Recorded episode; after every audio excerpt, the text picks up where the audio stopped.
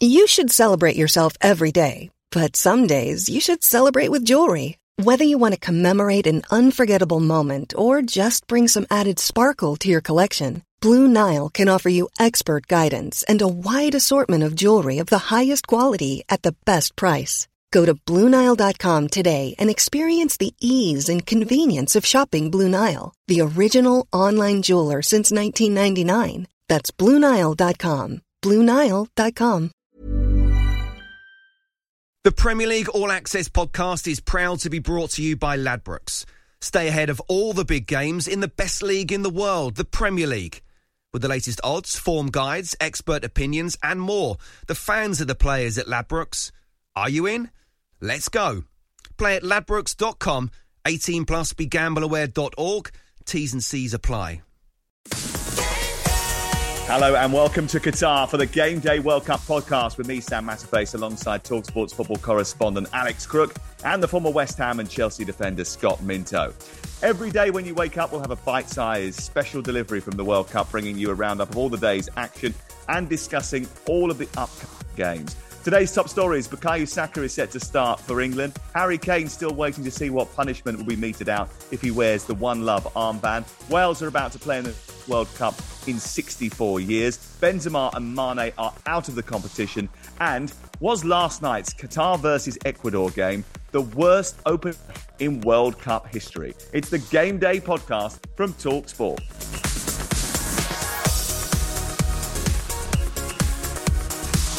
Yes, we are at the World Cup and uh, we have stayed for uh, day two. We didn't leave after day one or half time or anything like that. We actually watched the whole thing.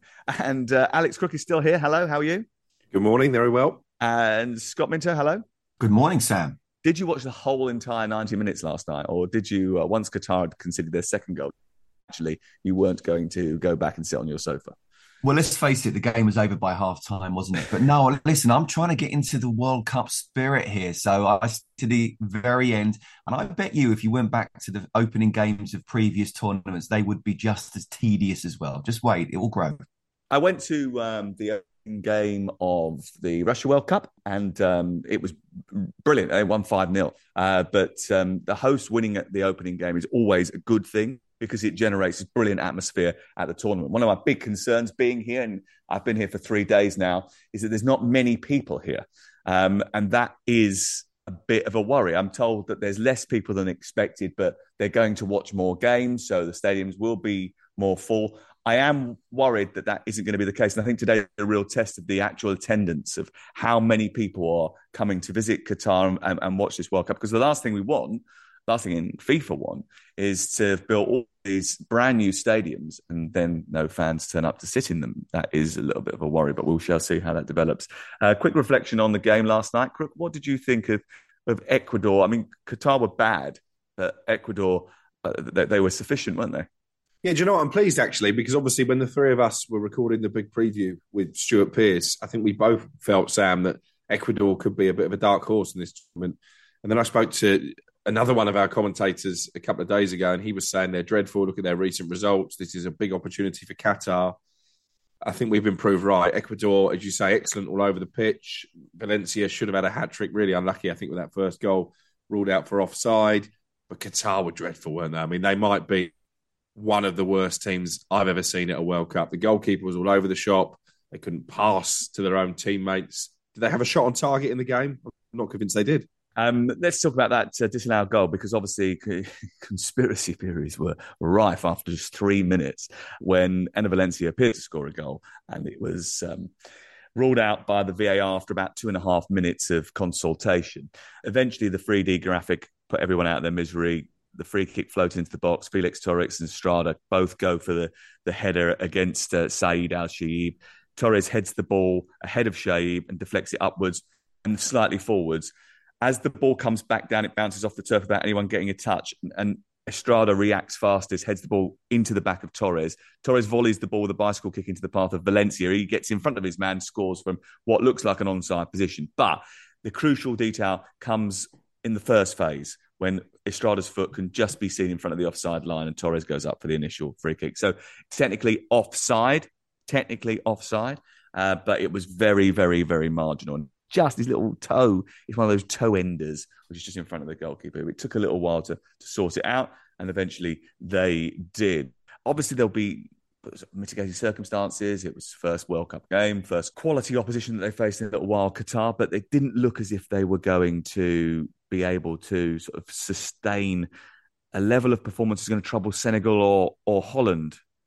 No, and and I can't believe they are that bad. Um, you know, look, they are the Asian champions. They did well in Copa America when they were allowed to play in that as well. So I, I do think they just. I mean, can you imagine of all that's gone on, both off the field as well as on, that these players what they had to deal with? But they were shocking. They were really poor. And if Ecuador had to win that by five, they would have done. Going forward, really poor. I thought the didn't really sort of get into the game. And you're right with the keeper. I mean, it looked like a, a keeper of about 50 years ago, where you know only the smaller countries that just haven't sort of developed their goalkeepers, and and that was a big big problem for them. It's a game against uh, Ecuador where you think in uh, first game they've got to try and win that one because they've got two really tough ones. Um, after that, I, I don't see them on that performance picking up a point, let alone a win. Okay, um, that was Ecuador's Qatar. Today we've got games England versus Iran, Wales versus USA, and the Netherlands against Senegal. They're all live on Talksport and Talksport 2. We'll get into Wales, USA, and Netherlands, Senegal in just a moment. But first of all, it's the big one.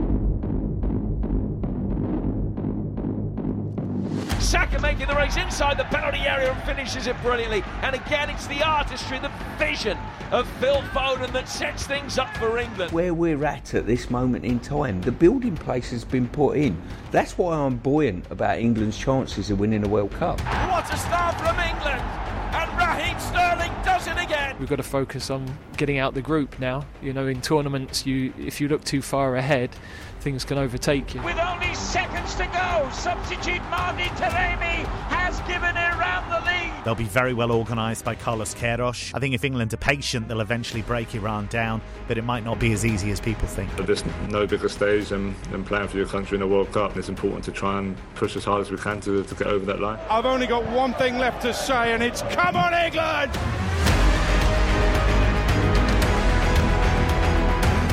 Speaking to Harry Kane and, and Gareth Southgate yesterday, it was pretty clear uh, that they mean business, they're focused, and they believe that they can do something at this World Cup. They've shrugged off the, the, the cloak of bad form. They suggest that that is behind them now, and it's longer and more focused going into this tournament. And maybe, maybe it has actually. Maybe that sort of six-game winless run has sharpened their focus going into what third tournament in four years, and they've had a very successful time at, at, major tournaments. And Gareth was saying, you know, you're judged by what you do at ma- major tournaments, and they've certainly done very well in those over the course of that time. Let's talk team because we know that uh, everyone is fit apart from uh, James Maddison. We know that Kyle Walker, it's probably a little bit too early for him. Kalvin Phillips has survived despite dropping a dumbbell on his foot. Um, he is he is around. So tell us, Crook. We, we think the team. I mean, I think the team is going to be Pickford in goal, the right back Trippier, Stones, Maguire, Shaw, Bellingham, Rice, Foden uh, or Mount just in front of them, and then Saka, Kane, Sterling. Is that what you're getting? Yeah, absolutely. We got news um, last night that uh, Bukayo Saka uh, is going to start. I think that's the right decision. We mentioned it. Before. I think he is the, probably the England player maybe Harry Kane would have an argument, but I think Saka is is the England player in best form going into this tournament. Interestingly, I've still got a nagging suspicion that we might see Kyle Walker and therefore Trippier shifting to the left of a back four. But Gareth has said it's come too early for Kyle Walker, so let's wait and see on that one. But yeah, four two three one seems to be uh, the formation. I, I, think that's the right call. I don't think you need a back three uh, against this level uh, of opposition. I guess if Foden misses out, maybe his club form would give him a reason to be disappointed, but he hasn't really done it for England, has he? For for no. a long time. If Foden is on the bench, again, I can't really argue with that decision. Carlos Queiroz um, said that quite interesting. He was brilliant in the press conference yesterday. Came up with some perfect little sound bites. One of which were England have a fantastic storm of talent, and that they are the most competitive England side since 1966. Is he right, Scott?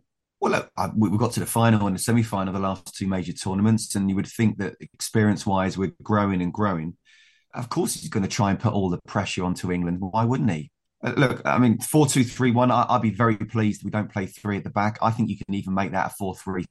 We know that Iran will just try and sit back and hit us on the break. So, so why have Bellingham as the holder? You know, get him further forward with either Mount or Foden, and Saka Sterling either side. That'd be a real a sort of attacking side. Yeah, and then you've got still, even with Maddison out, you've got plenty of quality on the bench. So yeah, I'd say I don't know about since 1966, but I'd say you know we have got a fantastic chance as any with the squad of players that we've got and the experience we've had in the last two major tournaments. Uh, they will sit back, they will soak up pressure, but they do have a threat on the counter attack. Taremi's a danger. Oh, Jahanbakhsh has got speed and can cause problems. Saying yesterday, we will have to be patient when attempting to break them down. They're a low block. They're very good at making good teams work very hard to get a goal. And that is, is going to be the pattern ultimately. England will have to be patient, won't they? They could do with an early goal, couldn't they? I mean, that's the dream scenario for Gareth Southgate that they score early, Iran have to come out and maybe play more expansive brand of football. Not sure it's going to go that way. I think it, it, it could go quite late I see this is quite a low scoring game. I think Iran will set out to frustrate, as you say, try and capitalise on breakaway moments when they get them. England fans, both inside the stadium, listening on Talk Sport, watching at home, are going to have to be patient. This, this is this is not going to be easy. Generally, a match day minus one press conference is very much a football orientated. Who's available? What's the team news? how are you're going to deal with this. But they've become almost like political uh, debating chambers, especially going into this World Cup. Obviously, there is this plight of people in Iran who are suffering, and you know, for the Iranian one of the Iranian players to come out and talk about that so openly yesterday, I thought was fascinating, too incredibly brave, and it was actually it was it was a captivating five or six minutes where he was talking about how he needed to be the voice of the country. They needed to represent their their country. They know that their people are suffering, and and they cannot ignore and and, and be quiet in the face of the adversity that they're they're facing. And I thought you know, that was a brave thing for him to do. But this is going to be a very emotionally charged game for the Iranians, and I, don't know what the situation is going to be inside the stadium in terms of who's going to have the most support. There's a lot of expats here, so there'll be probably we think about six or seven England thousand England fans, but Iran is not too far away. How many of them are going to be able to come in? How many are going to be inside the stadium? Whether the Qataris are going to and is a different matter. And after what we saw last night, where everything was very flat, I wonder how boisterous it's going to be. But um, have haven't gone seven matches without a victory, Scott, since 1958, uh, which is quite a long time ago, and that's a record for the number of games that they failed to win. So seven matches. They can't afford not to win this game, can they? I mean, I know there's going to be a lot of emotion. I know there's going to be a lot of motivation amongst the, the Iranian players, but they cannot afford to not win this game, can they? No, I, I think I think most um, opening games teams first and foremost do not want to lose because suddenly you're on the back foot. But this is a game for England that we I wouldn't say have to win, but we must win. And I go rookie. I think this is going to be, you know, this could go really sort of late on. I wouldn't be surprised if it's nil nil at half time and I've predicted a 1 0 win. We have to be very, very. And we have seen England and, and other teams in certain games. I mean, I'm thinking of the Iceland game where mentally they just lose it. And actually, you could have played another 90 minutes and it wouldn't have happened. So even if it goes 60, 70 minutes, nil nil, we have to be very, very patient and still do the right things and just make sure that we're not just i.e., knocking long balls into the box or looking like we're never going to even get a shot on target. So I'm sure Gareth Southgate, one of the things he's done, one of the major things he's is becoming England manager is actually prep the group for different scenarios within games. And so I'm sure he has hammered it home that this will be a difficult game and we've got to be at it for 90 minutes, but do not panic if it's still nil nil after 70. Should we make some predictions uh, for what we think is going to happen? Uh, Scott, do you want to give us a scoreline? Yeah, uh, listen, I, I, think it's going to be tight. I think I 1 0. I'm going with that now. And uh, Alex? I agree. Yeah, 1 0 England. Wales are playing in their first World Cup in 64 years. Wales against USA is live on Talk Sport later on today. Um, 1958, the last time they played at a World Cup. Gareth Bale saying it's the biggest honour of his career. We were having a chat at breakfast this morning about Gareth Bale and you know, when he retires, who will revere him the most? Probably not Real Madrid, probably not Tottenham, probably not LAFC, despite the fact that he made a very brief and quick contribution to their their success. But Wales definitely will remember the contribution that Gareth Bale has made over the course of his career. He's played 90 minutes twice in 2022. How much impact can he have on this game? Well, it was interesting to hear Dean Saunders speaking on Talk Sport yesterday, suggesting that Gareth Bale has done more for Welsh football than any player in their history. And in some ways, this is his crowning moment, isn't it? You look at the, the great Welsh players from the past who never got the opportunity to showcase their skills on a World Cup stage. So I, I, think he'll start. I think adrenaline probably will will get him through this this opening game. So I, I don't necessarily worry about his lack of match sharpness. He's a player for the occasion. I wouldn't bet against him getting himself on the score sheet or, or making a really vital contribution. But I was speaking to Tyler Adams at the USA press conference. I said to him, a lot of talk is going to be about Gareth Bale. Do you have a plan for Kiefer Moore? Uh, because again, if you're talking about players in form, Kiefer Moore has had a fantastic start to the season uh, at Bournemouth. Four Premier League goals. He's bullied some top level defenders, and he's a bit of a throwback, isn't he? And, and Tom Adams said, "Yeah, I've spoken to our centre halves, and I've said he's going to be a problem." So, yeah, I, I think in, in in some ways, as much as USA need to keep Gareth Bale quiet, I think they do all quiet as well. USA have got quite a hungry young um, midfield and attack that will chase and harass and. Rob Page seems quite stubborn and are very good at keeping good attacks out. And I wonder whether or not that will be his modus operandi. I'm actually really looking forward to watching this game for the main reason that I'm doing USA on Friday and Wales next Tuesday. So, Scott, this is probably expected to be the fight for second place. Yeah, this is the biggest game for, for, for both of them. You know, Wales we know will be up for England in the final game, but we don't know. You know England might have won six out of six. Wales might have done it as well, but this for me, whoever wins finishes second in the group, and that's not trying to be arrogant in any way. We've got to suggest that England's got the quality to win the group. So this game is absolutely keen. You don't necessarily want one of those games. You want to sort of go and evolve into the tournament. I think this is a game that Wales cannot afford to lose, and the US need to win because Wales Wales will be up for it against England. I, I can see us only getting a point against Wales. I really can, uh, but I can see us beating the US. So in terms of this particular game, I think the US need to do it. Now you've got what a team that's very young, perhaps a little bit inexperienced, but very high energy, high intensity, up against a team who well organized but rely on their big players who are not 100% fit. And for for amazing career, amazing player Gareth had, I do worry for his fitness and his sharpness. Now he's become a player in moments. Can he produce those moments? I, I think he can, but I think it's going to be those moments are becoming fewer and further apart. They really are because to rely on him scoring a header like he did in the, the MLS Cup, coming on and, and, and winning a goal like or scoring a goal, I think is a very difficult thing to do. Yeah, um, USA don't have much World Cup experience. I think only DeAndre Yedlin has played at a World Cup uh, before. The rest of them are all very new to it. Um, they've got a, a, defense which looks get atable. The height and the bruisey nature of Kiefer Moore is going to be helpful to them. there's some interesting players in that USA rank. And Matt Turner, who's the goalkeeper of uh, Arsenal, the backup goalkeeper Arsenal, four appearances this season since his summer move. Uh, he's only conceded one goal during the period that he's been uh, between the sticks for Arsenal so far this season. And that was from a, a penalty. Um, you've got Weston McKennie, who's a dangerous player, good player on the ball, and he's very highly driven personality. I think the forward areas, as striker, they're lacking a little bit, but they do have Brendan Aaronson, who will press high up from minute one, He's got a lot of energy and is a very good player on the ball and off the ball. And Pulisic, who is the player who they invest a lot in. Although I, I understand, is he still the captain? What, what happened there?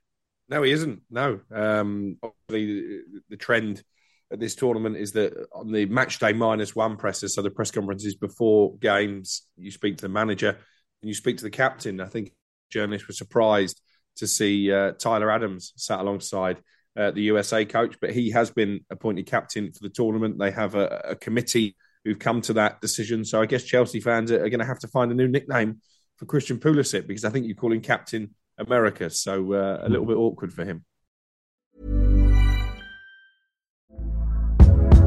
Hey there, it's Michelle Norris. I'm host of a podcast called Your Mama's Kitchen. When I travel, I'm usually looking for a way to find a taste of home when I'm not at home. And one of the things I love to do when I am at home is entertain. And Airbnb allows me to do that. When I was in California recently, I rented a house that had a great kitchen. And when we were sitting around the table, we're all thinking, we're in someone else's house. Someone could be in all of our homes as well. If you have a home, but you're not always at home, you have an Airbnb. Your home might be worth more than you think. Find out how much at airbnb.com/slash host. Cool fact a crocodile can't stick out its tongue. Also, you can get health insurance for a month or just under a year in some states. United Healthcare short term insurance plans, underwritten by Golden Rule Insurance Company, offer flexible, budget friendly coverage for you. Learn more at uh1.com.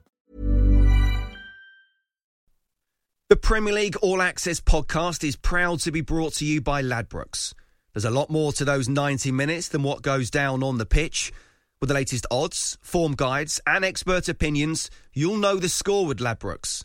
Odds update on Talk Sport with Ladbrokes. Are you in? Let's go. Play at ladbrokes.com, 18 plus, begambleaware.org. T's and C's apply. Last game of the day is the Netherlands uh, against Senegal, at the Al Thumama Stadium uh, here in Doha. Runners up three times 74, 78, and 2010. Louis Van Gaal says he's going to play in a similar way, with a little bit of evolution to the 2014 World Cup. He seemed pretty bright, actually, going into this tournament. Are we expecting them to cause a bit of. Are they actually contenders, Scott? I wouldn't say they're contenders. I don't have them as contenders to actually win the thing, but we we know with the Netherlands and the, the technical players that they've got how how good they can be and how easy on the eye they are. Look, Van Gaal, I think, has done really well when he's come in. He's changed the system. You know, he's not a typical 4 3 3. They've got some quality players, both at the back and in midfield as well. Frenkie de Jong is a player I'm really looking forward to, to watching. But I just feel they kind of implode all the time. There's, there's something about the mentality as they go deeper into the, the, the tournament. I wouldn't be surprised if they win the group, but when they come up against one of the real big, they end up losing. But look, I think what Van Gaal has done so far has been very, very good. And he's a guy with great experience who can turn things around during games. Well, he had to do something to get them back at major tournament level because they haven't been at major tournaments for such a long time. And I wonder whether or not actually them being at the spotlight for a couple of years means that they've developed a little bit more of a team ethic. And one of the things he was really good at was making them very hard to beat in the World Cup in 2014. I did a, a few of their matches uh, they finished third at that tournament, and um, they basically bored their way to the semi-final. So uh, the chance, I mean, they play three at the back. That's not the typical Dutch way of playing. So you know, handbrake very much on. Um, from a player's perspective, I imagine that Senegal losing their their talisman in Sadio Mane is quite a tough thing to take, Crook. The Senegal camp obviously have, have got some personalities in there. Koulibaly, um, Aliou Cisse, uh, himself, the manager, is is a big personality. We've worked with him. We know what he's like. And Edouard Mendy was going to be massive for them as he was in not only World Cup qualifying, but in the African Cup of Nations. They are African champions and they will pose a problem. Well, yeah, but it's a massive blow, isn't it? I actually had Senegal down to win this group um, with Sadio Mane fit, but I'm, I'm not convinced now they'll even qualify. I think I would make Ecuador second favourites based on what we've seen so far. He is their best player. He's probably the one world class player in the team. You can make a case for the goal, but uh, I think certainly in terms of outfield players, Sadio Mane would take that mantle. So it, it's a big blow. Player to look out for maybe in his absence, Boulaye Dia, um, somebody that I know a lot of Premier League scouts have got their eyes on, uh, plays for Villarreal. I think he will try and fill the, the Mane void. But as I say, it's, it's very difficult now to make a case for Senegal. I was in Louis Van Gaal's press conference on Sunday, very entertaining uh, as ever. Um, and he was quite, he said this squad is better uh, than the Dutch team that finished third at the 2014 World Cup. He did caveat that and say there are better squads uh, in the tournament. But he said, we have a big crowd world champions, which I thought was quite a bold claim on the eve of the tournament. I don't know. I, I, think maybe you might be underestimating Senegal a little bit. I mean, think of the t- the players that they've got. Ismaila Sarr can cause problems for anybody on his day. I mean, he's a, he can be a terrific. Doesn't have his day player. often enough. Koulibaly is a good defender. Ballo-Touré is a defender. Mendy's good goalkeeper. Kouyaté was excellent for um, uh, Nottingham Forest against Liverpool recently when I was there. And you mentioned Diaz. I, I don't, don't write them off just yet. There's still a long way to go. I haven't even started yet. Uh, that said, the Netherlands have won 11 of their last 13 competitive matches. I open their campaign live on Talksport 2 a little bit later on today. Um, Scott, uh, thank you very much. Will you be watching the England game today? Where, where we, it's like, what is it, one o'clock where you are? It's o'clock where I am. I'll be watching it. My dad will be coming over, possibly my brother as well. And um, my little girl, funny enough, is saying she's ill. Ah, uh, yeah. She suddenly wants to watch the I England like game it. with me. I like it. I like it. They're put, they're pulling TV. My my my son's five. Uh, one of my sons is five, and they're pulling the TV into the school hall at one o'clock this Brilliant. afternoon. I love that. I love that. I really do. And uh, Crookie, where you uh, where, where are you watching the game? You're not coming with us, are you? I'll be there. Yeah, I- I'm doing the two game challenge today. I'll be at the England game, and then I'm also going to Wales against USA uh, later this evening. So, uh, going to Wow. see all teams in that group. So I will see you today. Uh, well, I'm in with the fans. Uh, obviously, you're in the posh seats, so, so you may not see me. The media seats, mate. It's not not the posh seats. It's the media seats. He'll be eating Um, his but- prawn sandwiches. Don't worry about that, Crookie. um, um, yeah, look. So um, I did see Crook last night actually in a beer garden for about thirty minutes. I popped in to see him, but I, I was a little bit late because I'd left my bag in an Uber. So I got to his hotel. Oh, hotel. you didn't tell me that. I was running outside for 40 minutes because I got out of the Uber, went through the security, went to put my stuff back in the bag that I didn't take into the hotel with me, and then went, ah, it's in the Uber. And then I had to ring the guy, I had to wait there. And because of the way the traffic works, it had to go around a one way system. 40 minutes it took for him to get back and drop it off. It wasn't his fault, it was my fault. I'm an idiot. Um, but then again, we all know that already. Um, Scott, thank you very much. Enjoy it. Pleasure, mate. Oh, by the way, well done for getting through past the Interpol test as well. No, thank you. Yeah, uh, just a little flutter of the eyelids, uh, and all of a sudden you're off the international watch list, which is good.